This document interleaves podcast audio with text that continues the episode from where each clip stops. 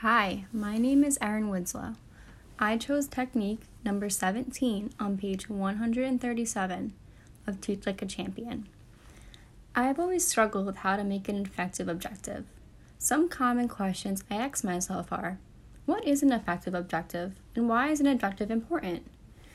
An effective objective will explain expectations for students' behavior, performance, and understanding.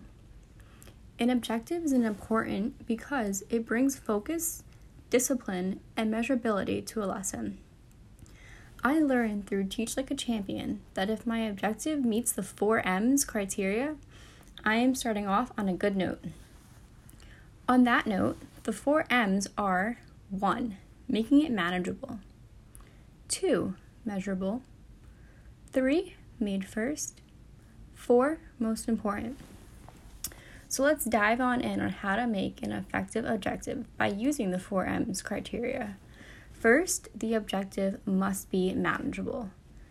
An objective should be of a size and scope that can be taught in a single lesson. You don't want your objective to be too wordy and confusing for your students, especially in the elementary grades. You have a greater chance of success if you built a series of day by day objectives that set an achievable daily goals. Knowing how fast your students can master information means knowing whether you need two or three weeks to master a basic skill. Daily goals allow students and teachers to feel like they accomplished something. You gain a better insight of what your students can accomplish in a day by completing daily goals from your objectives.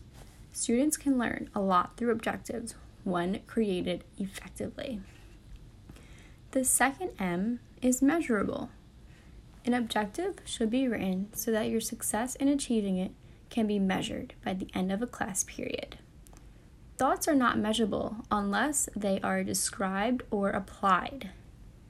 You can make a lesson measurable with exit tickets by seeing if your students are able to describe and or apply what was just taught.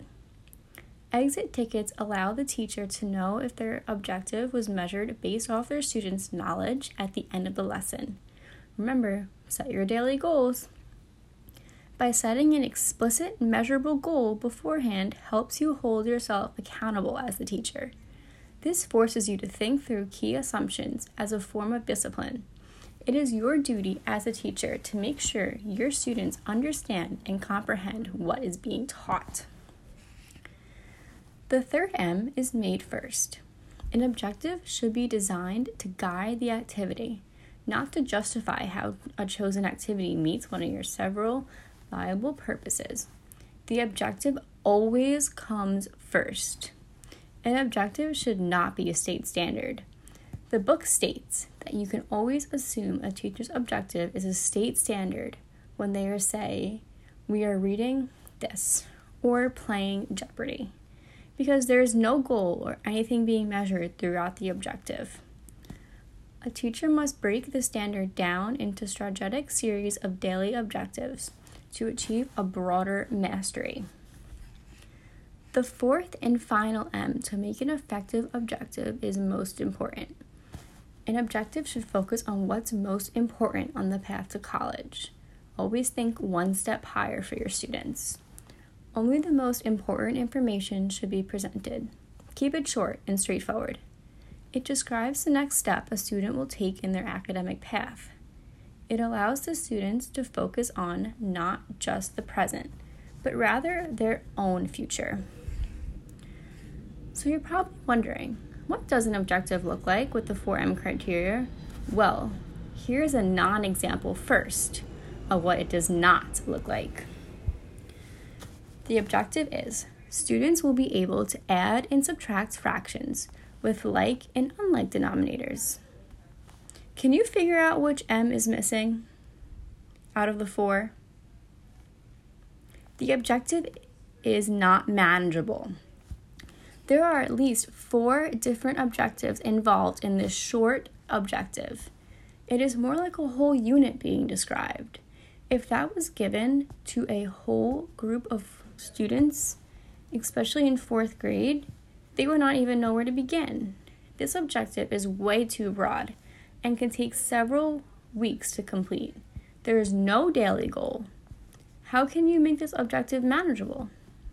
You can make the objective have a goal. For example, students will be able to add fractions with like denominators. You need to break it down into those strategic steps for your students, simple and easy. Make sure your students can accomplish it at the end of the day. So, in conclusion, while creating my next lesson for our internship, I will first start with my objective by setting a goal for my students to achieve. When the class period is done, I hope my students will be able to describe and apply what they what I have taught them. I will use the 4M criteria to make an effective objective for my lesson to revolve around. An effective objective is what completes a lesson. Thanks for listening to my podcast, and I hope you're able to use it in your future.